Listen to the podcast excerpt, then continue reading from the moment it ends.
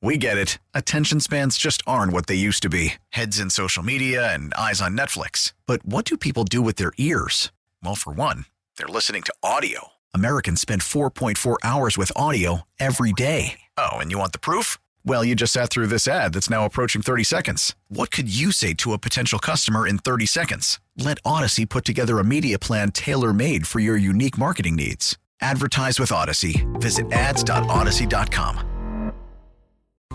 The top stories from across the New York tri state from the WCBS 880 Newsroom. This is the All Local.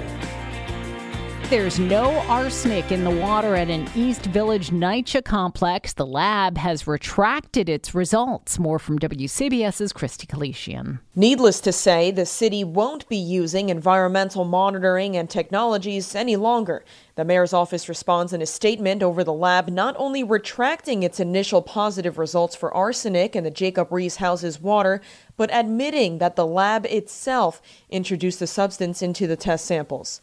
We thought these tests were not on point, but you know what? We have not done well with our residents and the community in speaking to issues about NYCHA. NYCHA CEO and Chair Gregory Russ, like other speakers on Friday night at a meeting on this, struggled to talk over angry residents. The lab said it'll conduct an internal investigation into the original results. The city announced Friday night that it's now using Lero Environmental for tests from now on. Its initial tests were negative for typical contaminants, but now the city awaits results from tests on non typical contaminants, which are expected to come in on Saturday. The city plans on taking legal action on this.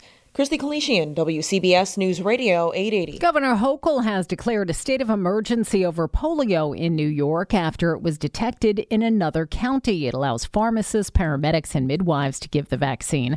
Hochul issued the order after the virus was detected in wastewater in Nassau County. WCBS's Sophia Hall heard from the Nassau County executive. There are two reasons, says Nassau County Executive Bruce Blakeman, that traces of the polio virus were discovered after routine testing of the wastewater at the plant in Port Washington. Number one, someone actually has polio.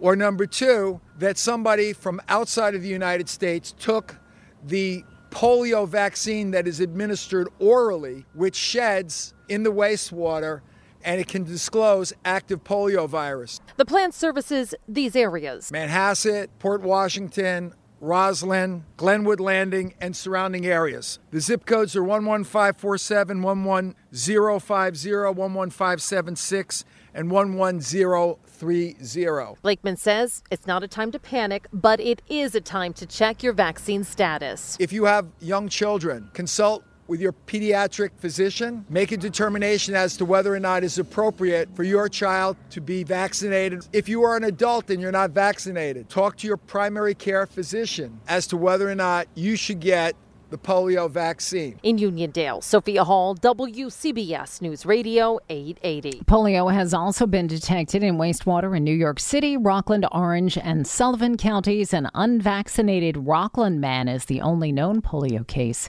in the state. Westchester has reported its first case of West Nile virus in a person this year. The patient is in Elmsford. The county health department says the patient has multiple underlying condition and is recovering at home. For the second time this week, a student has been shot near a Brooklyn high school. The 17 year old was shot in the stomach across the street from Lincoln High School in Coney Island yesterday. The teen was taken to the hospital in stable condition.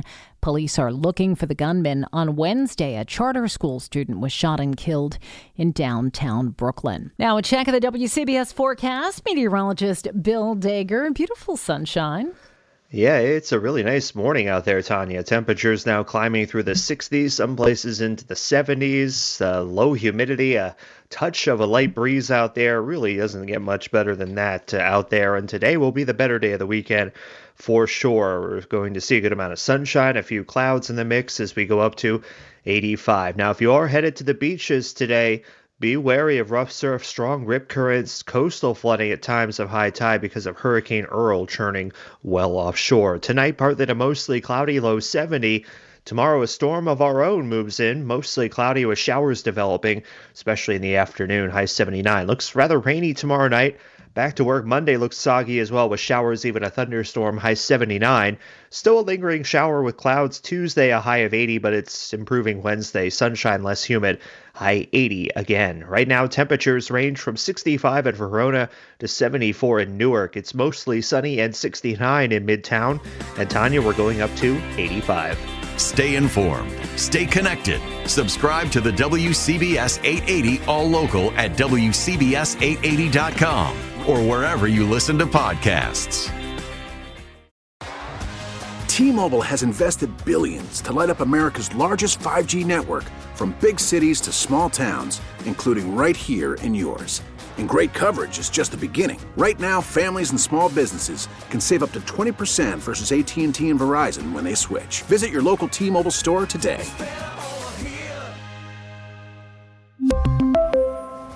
Plan savings with 3 lines of T-Mobile Essentials versus comparable available plans. Plan features and taxes and fees may vary. Baseball is back. And so is MLB.tv. Watch every out-of-market regular season game on your favorite streaming devices. Anywhere, anytime, all season long. Follow the action live or on demand. Track four games at once with multi-view mode and catch up with in-game highlights. Plus, original programs, minor league broadcasts, and local pre- and post-game shows. Go to MLB.tv to start your free trial today. Blackout and other restrictions apply. Major League Baseball trademarks used with permission.